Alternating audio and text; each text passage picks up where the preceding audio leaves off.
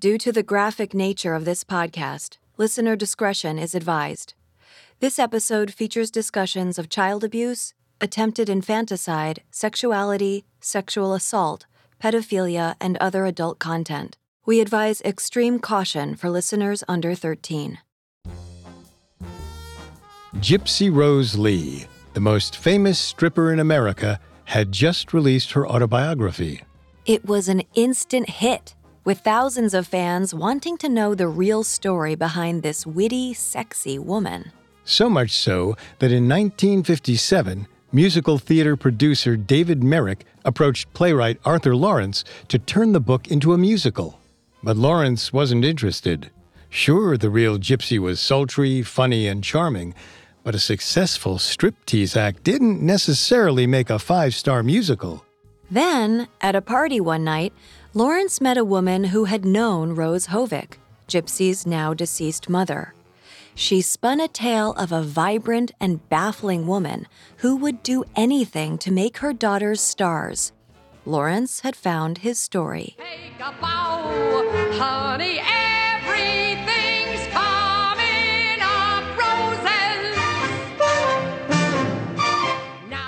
years later, Gypsy, a musical fable, became one of the most successful musicals in American theater history.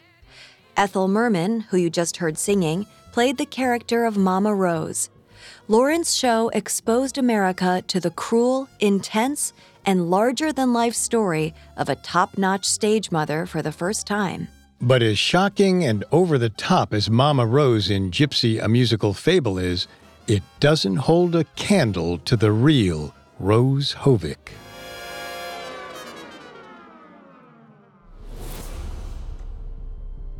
This is The Dark Side of, a Parcast original.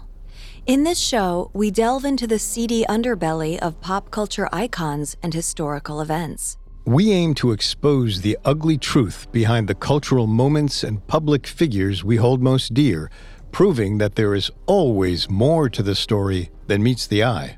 This week, we'll take a look at some of Hollywood's most notorious stage moms, willing to push their children to unbelievable extremes in their relentless pursuit of making their daughters stars. At Parcast, we're grateful for you, our listeners. You allow us to do what we love. Let us know how we're doing. Reach out on Facebook and Instagram at Parcast and Twitter at Parcast Network. And if you enjoy today's episode, the best way to help us is to leave a five star review wherever you're listening. It really does help us. We also now have merchandise. Head to parcast.com slash merch for more information.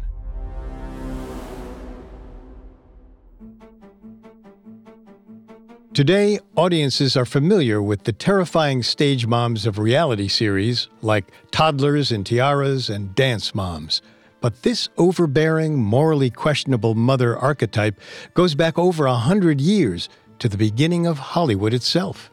Historically, these successful stage mothers have been applauded for their love and devotion to their children. Yet, they have also been criticized for their cruelty, manipulation, and cutthroat strategies. In fact, by today's psychology standards, Rose Hovick would probably be diagnosed with narcissistic personality disorder. According to doctors Caligor, Levy, and Yeomans, as referenced in the American Journal of Psychiatry, the quote, hallmarks of narcissistic personality disorder, or NPD, are grandiosity, a lack of empathy for other people, and a need for admiration. People with this condition are frequently described as arrogant, self centered, manipulative, and demanding. They may also have grandiose fantasies and may be convinced that they deserve special treatment. These characteristics typically begin in early adulthood and must be consistently evident in multiple contexts, such as at work and in relationships. Essentially, an NPD person will be obsessed with success, feel they or their children are uniquely deserving of the best, and tend to ignore the feelings and needs of others, often to the point of causing others physical or emotional harm. To officially be diagnosed with NPD, A person must consistently show five out of nine indicators as described by the DSM 5 official diagnostic tool. Rose Hovick had all nine. An amateur performer herself, she was known to believe that she was uniquely destined for greatness from a young age. She consistently believed social and legal rules did not apply to her and expected others to go out of their way to appease whatever demands she had. However, she was a middle class nobody from Seattle, with no rational reason to believe she was this important, other than her father's modest wealth and her better than average schooling. Her delusions of grandeur began as a preteen. She was attending a Catholic boarding school and genuinely believed that God had created a special path for her and her alone to rise to greatness.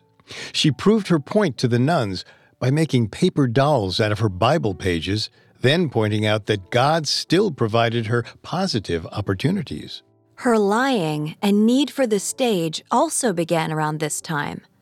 Rose wanted to join a local vaudeville stage act, which was strictly prohibited. Rather than listen, she tricked the nuns into believing she was going home sick to her father in Seattle. Once the nuns realized she hadn't gone home, they launched a frantic search. They found her a month later, belting her heart out center stage on the vaudeville circuits. She was 12 at the time. Rose had her first taste of stardom, and she wasn't going to let it go, even if life tried to get in the way. At barely 18, Rose married her first husband, John Jack Hovick, in her hometown of Seattle, Washington. It was 1910, and Rose was already one month pregnant with her first child. The birth was rough. At a whopping 12 pounds, the baby tore up Rose's insides on the way out. Rose wouldn't fully recover from these wounds until she could afford surgery years later. Rose immediately believed her baby was unlike other children. Ellen June Hovick was born with the placental sac covering her face, a superstitious sign that the baby would be able to see the future. This, combined with her dark hair and dark eyes, led to Rose giving the baby the nickname of Gypsy. Rose began entering Ellen June in beautiful baby contests almost as soon as she was born. Ellen June's first official win, at just one year old, marked the beginning of her career in entertainment. Around the same time, Rose found out she was pregnant again. She was horrified, possibly because of the terrible first birth experience, and possibly because she didn't particularly like being a mother, Rose did not want to have another child. She tried to intentionally miscarry the child.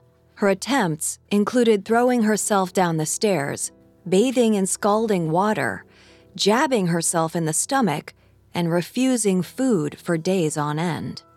Nothing worked, and in November of 1912, a second baby was born, just about two years younger than her sister.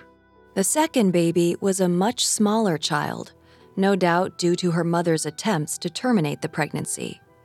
She was also the physical opposite of her sister. In addition to being tiny, she had beautiful blonde curls and blue eyes, light where her sister was dark.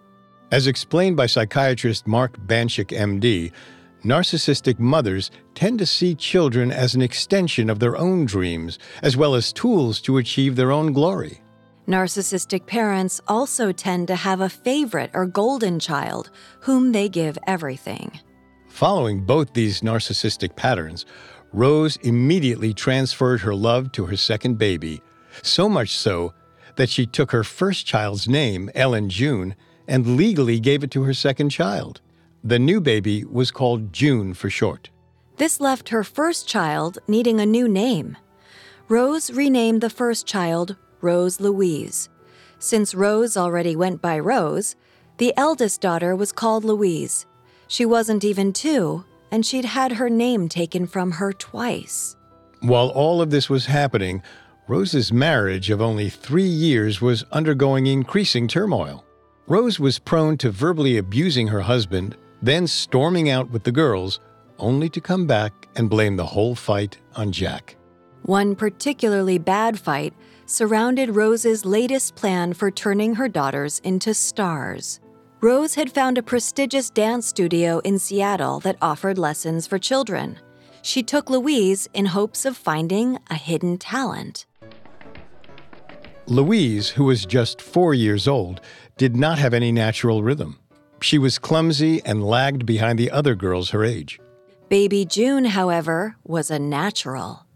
June waddled out onto the dance floor and, without instruction, mimicked the other girls beautifully, even rising up onto her toes and doing a perfect split, both of which are incredibly difficult for a two year old child.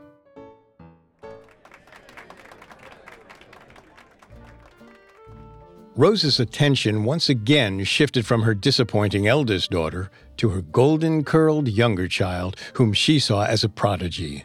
The head of the dance school agreed and advised Rose to bring June back in a few years. Rose protested. Her child had talent. She should begin right away. The instructor implored her to wait until June was at least seven to buy her pointe shoes. This was sound medical advice, as the effect of pointe shoes on children under seven has been equated to the damage and abuse of ancient Chinese foot binding, which literally broke bones and deformed girls' adult feet. Rose wouldn't listen. She went home and excitedly told Jack that their daughter was a savant who needed ballet training right away.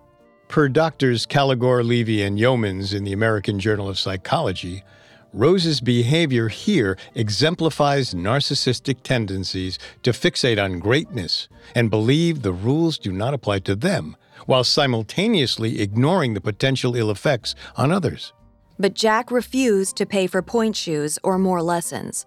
He was probably concerned for June's feet, but also for their precarious financial situation.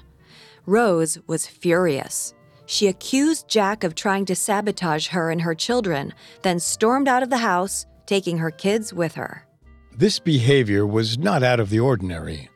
Usually, after storming out, she would return and make up with Jack. After all, she needed his money. Then the cycle would repeat. When she was particularly upset, Rose would threaten to take all of Jack's missteps and cruelties to the courts, not caring that many were exaggerated or entirely invented. Whether Rose was actively planning for a divorce or her dramatic behavior made it inevitable, in 1914 she went to court. The girls were just four and two, respectively. To win a divorce, Rose had to prove that Jack was not upholding the marriage contract. Rose claimed that Jack had forced them into poor living conditions. She described a damp and dreary apartment that damaged the family's health, and then an even worse apartment in a bad part of town. In reality, both apartments were quite nice and well above Jack's modest budget. He had tried his best to please Rose, but as psychiatrist Mark Banchik explains, pleasing a narcissist is an impossible task. Rose absolutely horrified the court when she explained that she'd had to file for a restraining order and nail all the doors and windows shut after Jack stole furniture and beat their daughter Louise. It wasn't clear if either of these events actually happened, but Rose had incredible storytelling skills and dramatic timing. The court was disgusted with Jack, granting Rose full custody and monetary allowances. Jack maintained for the rest of his life that he hadn't done any of the things Rose had claimed, and in fact, she had been the one who hit their daughter.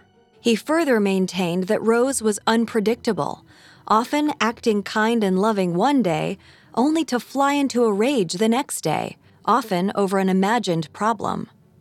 She would throw him out of the house, then accuse him of abandoning them. In his most haunting recollection, Jack described bringing home a kitten for his two beloved daughters. He watched them play with the sweet creature, clearly enjoying themselves and pleased with their father. However, when Jack returned from work that day, he found the poor cat's decapitated body and severed head waiting for him on the floor of their home. Rose had left the bloody hatchet she'd used to kill the kitten in the corner. According to doctors Caligor, Levy, and Yeomans, people with narcissistic personality disorder are known for their ability to manipulate the emotions of audiences and exaggerate the offenses of those around them. They are also prone to being verbally abusive, unstable, and obsessive. They also can become incredibly jealous of anyone who gets attention from their loved ones, such as children or spouses. Rose's behavior in her marriage and at court hits all of these indicators. Free of her first marriage, Rose became immediately fixated on finding a new husband who would understand how special her daughters were and happily bankroll their expenses. She found one within a year and a half. His name was Judson Brennerman, and he was a traveling salesman from Indiana who made good money.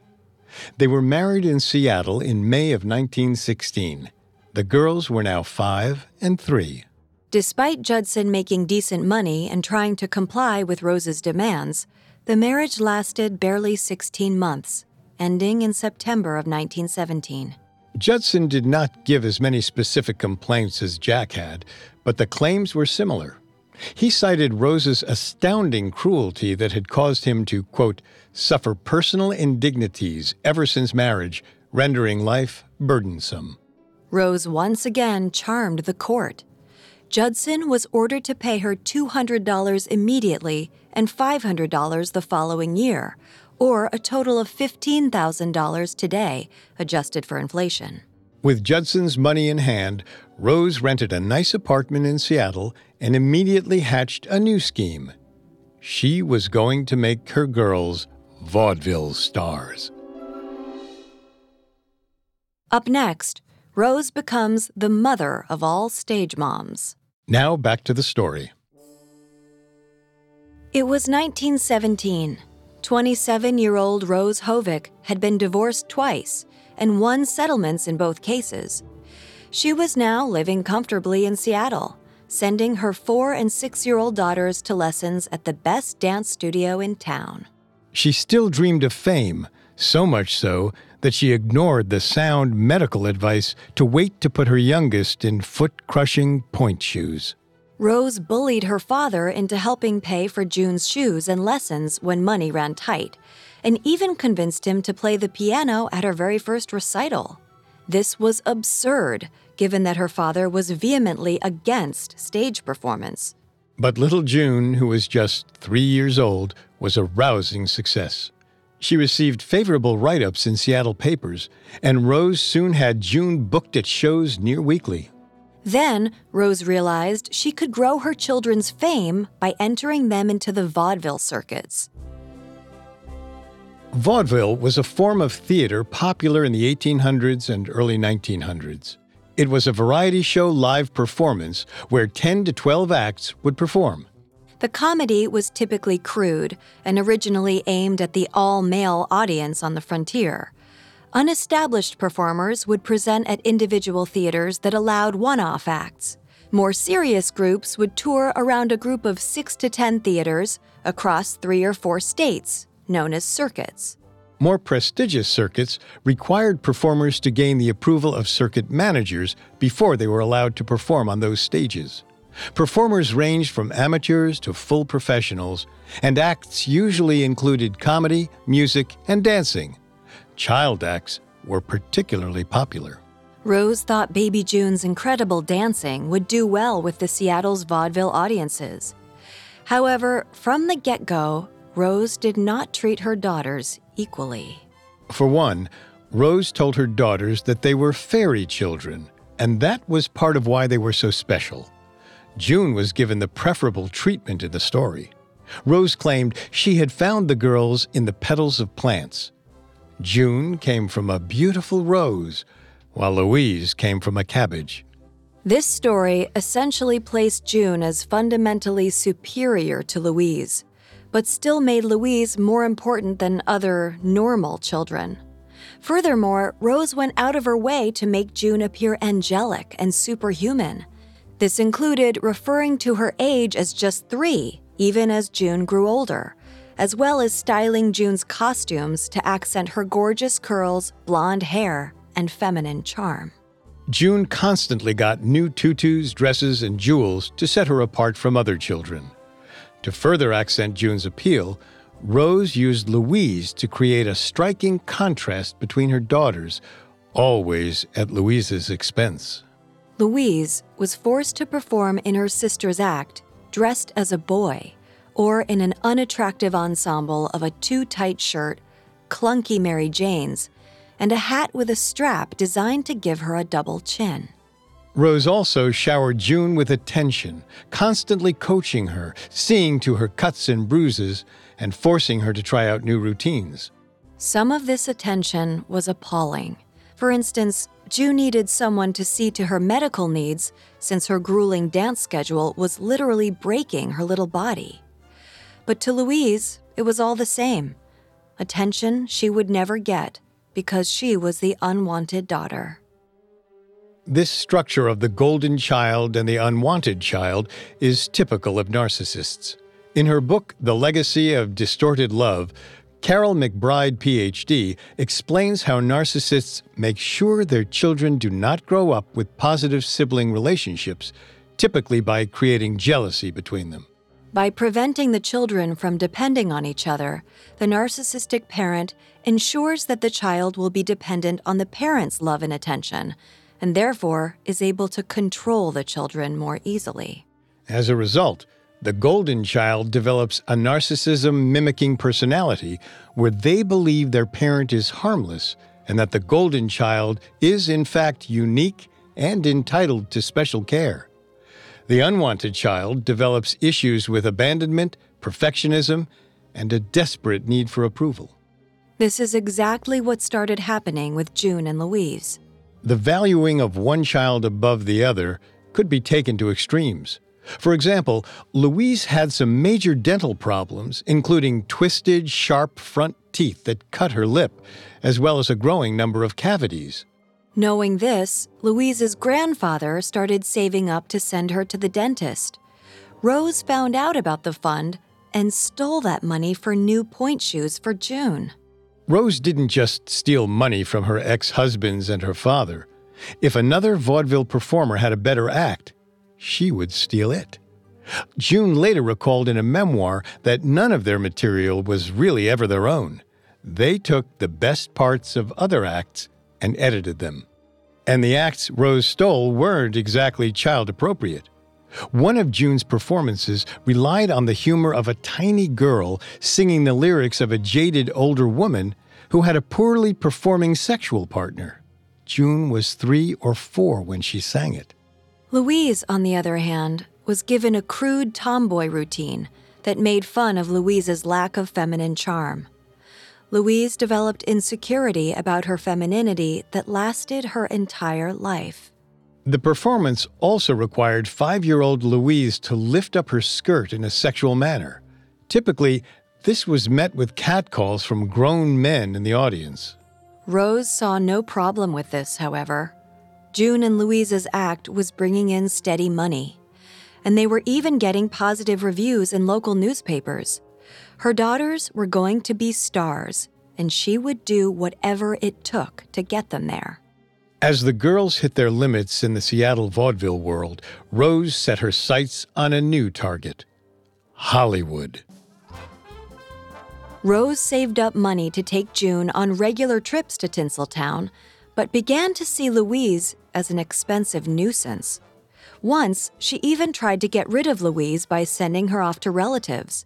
If Rose's father hadn't found out about it, Louise may have been abandoned altogether. After that, Louise began working hard to be as perfect as possible so that her mother would love her. She began to learn how to sew costumes and write better lyrics, all at the ripe age of six, in hopes of making herself indispensable. But all of Rose's attention went to baby June. She was convinced that June was a prodigy and would fly into a rage at anyone who disagreed. Once, the family was able to meet Anna Pavlova, one of the most famous ballerinas in the world. Rose asked if June was a natural dancer. When Pavlova insisted it was too early to tell, as June's precious feet had not yet developed enough to support her, Rose swore at her and said she knew nothing. Only days later, Rose appealed to the LA Times for a write up on June's abilities. In the interview, she claimed that Pavlova had endorsed June. She even billed June's act as Baby June, the pocket sized Pavlova.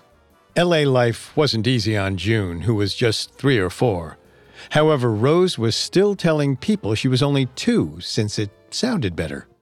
Rose worked June hard whenever they were in LA. Their days were packed with auditions, performances, and intense practice. June complied stoically, never arguing with her mother, even as this activity slowly broke her young body.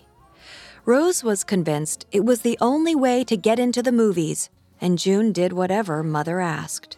Rose would stay in Hollywood until the money ran out, then go home to Seattle and beg for more from her father. She always seemed to find more money, and the girls never got a break in their intense rehearsal schedules. They should have been starting school, but Rose saw no need for that. She felt schools would taint her babies, and besides, they wouldn't have the time to rehearse or the freedom to travel and perform. Rose was also neglecting basic hygiene needs, such as teaching the girls to brush their teeth. She believed strangely that brushing would remove the enamel from their teeth and cause them cavities. Meanwhile, Louise's twisted teeth were beginning to cause her pain, but Rose didn't want to spend any money on them. Money was often tight, since it all went to costumes and travel. Rose often stayed with her father instead of paying for an apartment, but it wasn't enough. So she found another way to stretch the checkbook. She and the girls began stealing clothing, jewelry, and valuables from other performers while backstage. For Rose, it was all justifiable as the success started to come in. June was taking off, beginning to get bit parts in Hollywood. She was dubbed the Hollywood Baby and was particularly popular with directors because she would do whatever her mother told her.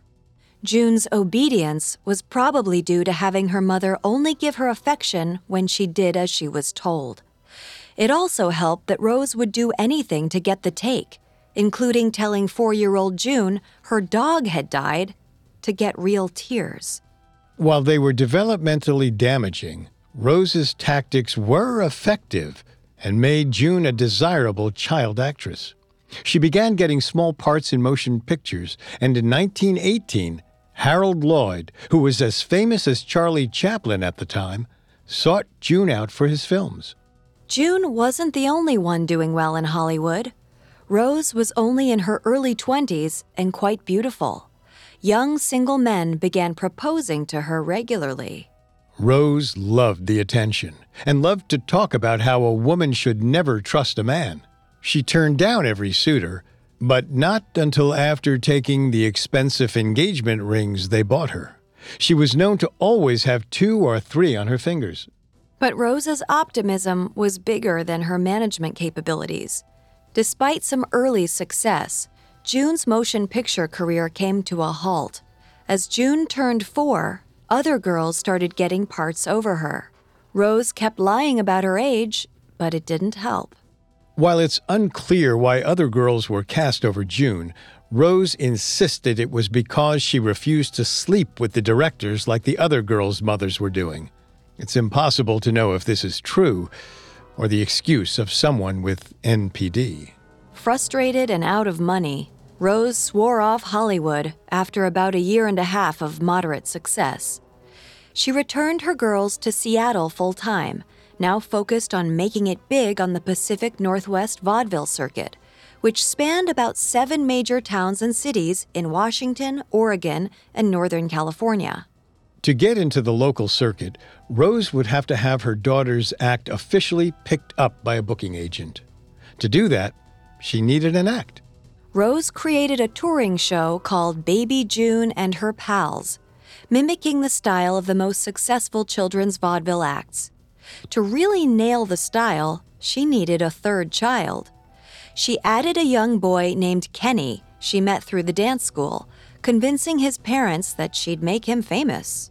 Rose forced the three kids to rehearse endlessly and took every audition or performance she could. It paid off. In 1919, they got a touring offer in the Northwest Circuit to the tune of about $100 a week, or roughly $5,000 today. With the new money, Rose expanded her operation, touring the kids around the Northwest Vaudeville Circuit across Washington, Oregon, and Northern California. They took her father's car for travel since it was cheaper than the train. She became the girls' full time manager, and all the money they made went to food, travel, and more costumes.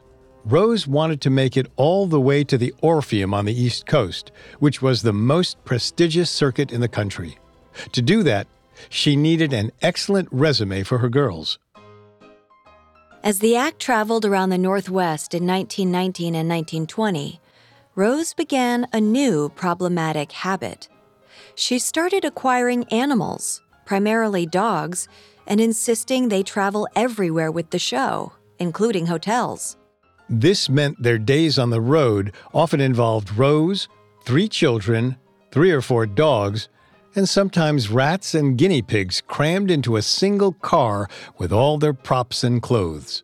Rose insisted on saving money by feeding the children coffee and toast for breakfast and cheap Chinese takeout for dinner, but she always made sure the animals could eat. This was another extension of her need to play the girls against each other. Now they were pitted against the animals for affection. As their act succeeded, Rose expanded the operation. By the early 1920s, they had six backup boys, more dogs, and a pet monkey. They began touring the rest of the country, making it into increasingly prestigious circuits in the Midwest and East Coast. Rose had always had the most success pitching June as a three year old, so she began forging birth certificates to keep June's age low. As a result, June genuinely believed she was two years younger than she really was. Her tiny body made the claim believable. As the group succeeded, June began to develop an ego, and Louise began to spiral into obsession with perfectionism. It was Louise who made costumes, Louise who offered suggestions for their acts, and often Louise who kept track of the children and took care of her mother's growing menagerie. This phenomenon is known as parentification. Louise felt jealous that she'd never be pretty or graceful like June, so she began reading and studying when she could. She liked words, and she liked being smart. June, on the other hand, got better at manipulating people as she got older. Sometimes she would refuse to perform to get her mother to buy her something. Other times, she would cry in front of hired help to get her mother to fire them. During their travels, Rose also had a lot of men come around to their hotel rooms, and she was very inappropriate in how she let them interact with her girls. June later reported that many of these men would have her and possibly Louise put their little hands down the men's trousers. The girls, barely seven and nine, didn't understand this pedophilic behavior. June later commented it was a miracle neither of them was ever raped. Following the patterns of her first two marriages, Rose would butter up a suitor, use his money, and tell the girls to treat him nicely. As soon as she tired of him, she'd kick him out. The girls grew used to it. Her pattern changed when the act visited Detroit in the early 1920s. While there, Rose met Murray Gordon Edelston. He fell for Rose's beauty at first sight. She fell for his silk tie, leather shoes, and imported briefcase. Rose still had her eye on the Orpheum circuit, and to even get a meeting, she needed an agent. All the ones she'd met had been shady or wanted a large percentage. She had come up with a better plan. She would create her own agent. Initially, Gordon wasn't sure. He was a soda pop salesman, not an agent. But Rose sweet talked him, convincing him the sales skills overlapped if nothing else, he was good with money. Rose didn't stop there. She fell in love with Gordon, or at least seduced him. The two were married soon after. Louise hated him. She was old enough by now to realize another person in her mother's life was just more competition for her love. But Gordon was excellent for the act, for their finances, and for the girls' success. With Gordon on the team, Rose set her sights on the Orpheum in New York City. Coming up, we'll take a look at the Hovick girls' success in New York before a shocking downturn. Now back to the story. It was the early 1920s. June and Louise Hovick were seasoned successes in the national vaudeville scene. Louise was only nine, and June was just seven, though the younger sister firmly believed she was only four and a half, due to Rose's habit of pretending June was younger to get more gigs. The routine was shaken up some by the addition of Murray Gordon Edelston, who was strict and professional. Strangely, despite marrying Rose, Gordon insisted on sleeping in a separate room. Gordon also corrected some of Rose's neglect.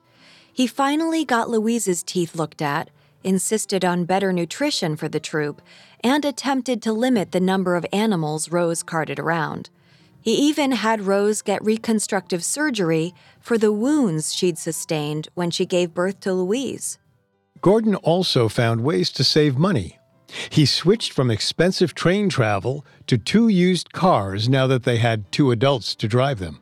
He also saved the group money by deciding not to pay the six boys in the troupe any salary, insisting to their parents that the exposure was payment enough.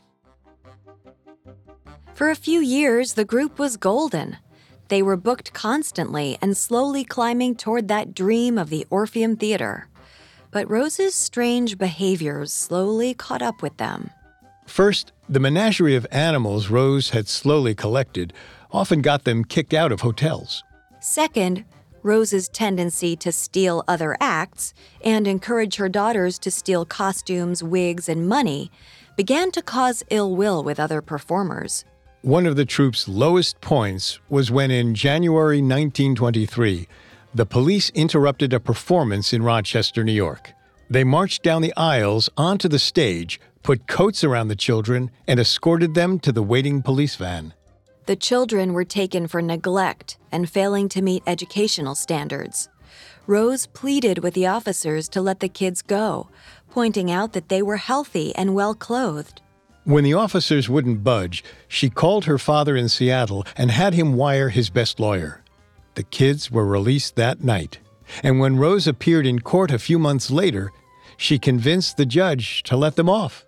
He agreed, under the stipulation that Rose hire the children a tutor. Rose did, but fired her shortly after for some exaggerated offense. However, she instructed the girls to refer to their tutor if police questioned them. This seems to have worked.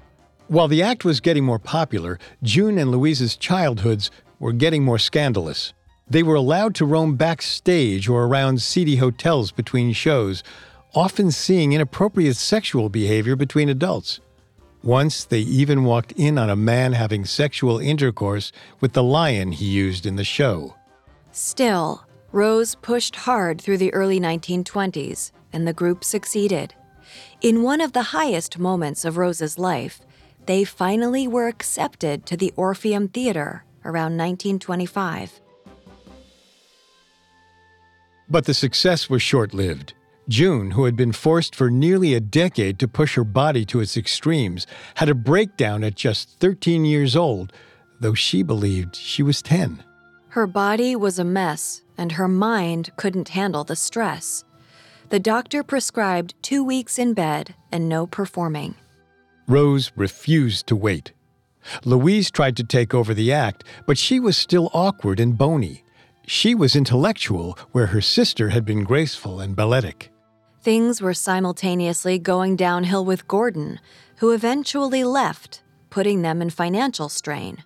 June never fully recovered and was only becoming more rebellious.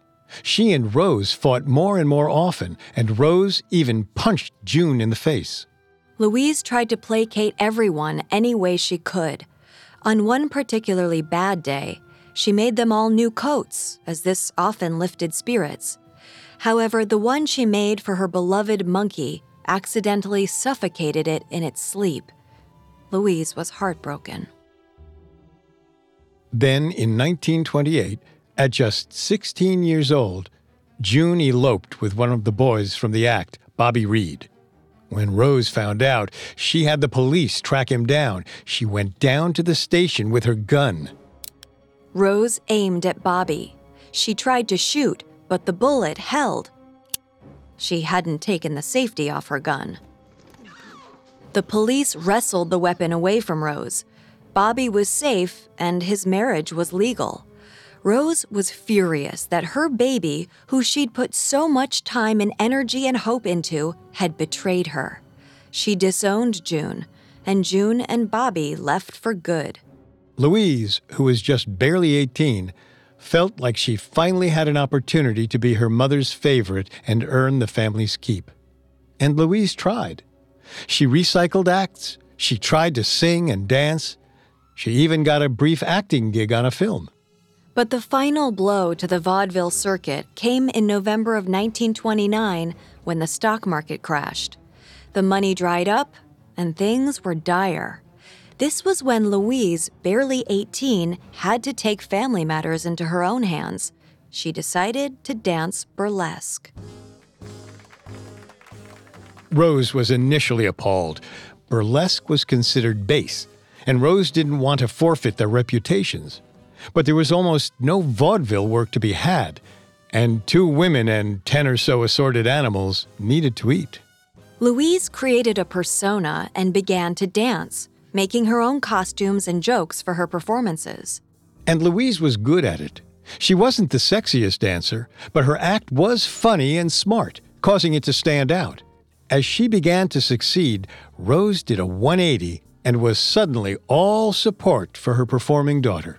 Just as Rose had once given Louise's name to June, Rose now gave all her work on June to Louise.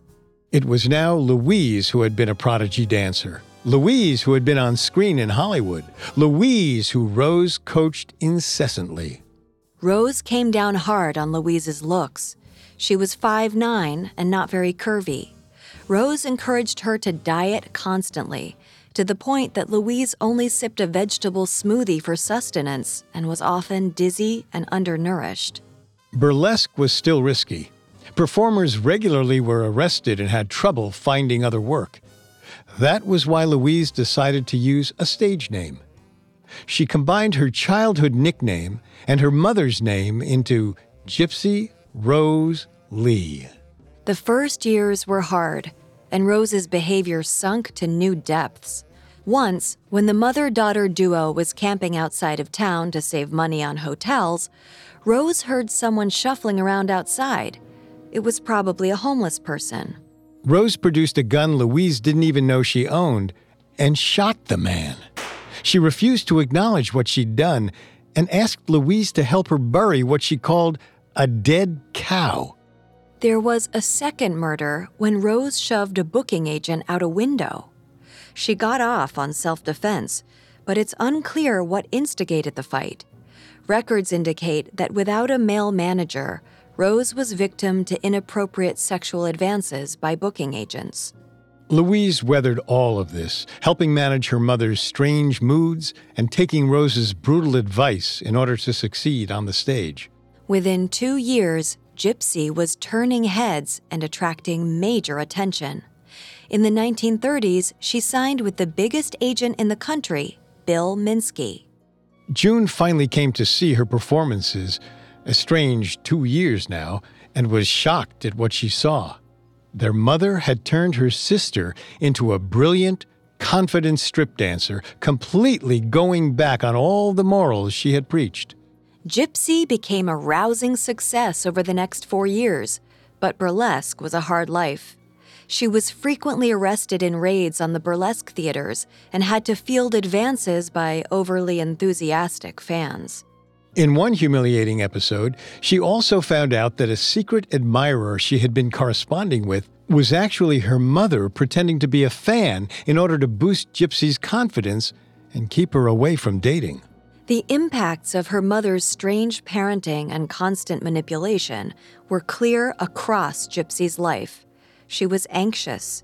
She didn't trust men, but was desperate for approval. She wanted to be perfect at everything. Louise eventually tried to distance herself by putting her mother up in a nice house in the suburbs so that Louise could live her own adult life. But Rose couldn't stand being sidelined and complained that Louise was actively forcing her into poor conditions. Rose then sued Louise for not taking proper care of her.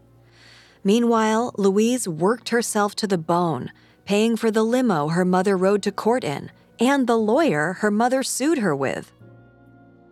Rose's reign of terror only came to an end when she came down with colorectal cancer in the early 1950s. In 1954, at 63 years old, Rose Hovick died of cancer complications. For the first time in her life, Louise was free to tell her full story without fear of repercussions. Two years later, she released her autobiography. The autobiography was adapted into a wildly successful Broadway musical, which unfortunately drove the final wedge between June and Louise. June was angry at what she saw as an unfair portrayal of their mother.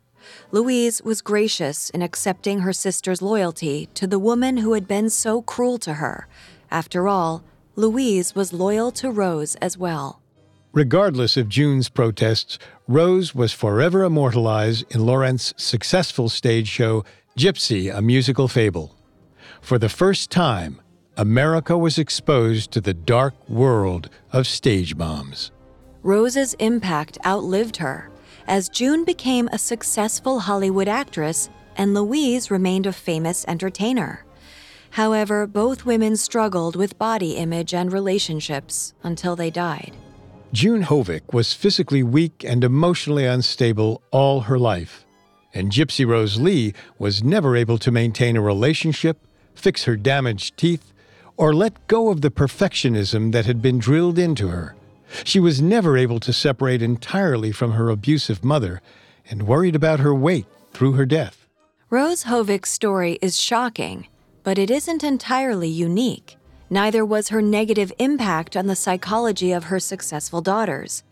Stage moms were and are prevalent throughout the history of Hollywood. We only chose one outrageous, tragic story to share today. These larger than life mothers succeed in their goals to make stars of their daughters, but are utter failures at roles typically associated with mothers nurturing, supporting, and protecting their children. They prove that fame is attainable to those who are willing to pay the price. But these children never had a choice in entering that contract. And as long as there's a stage calling, there will be mothers desperate to fill it.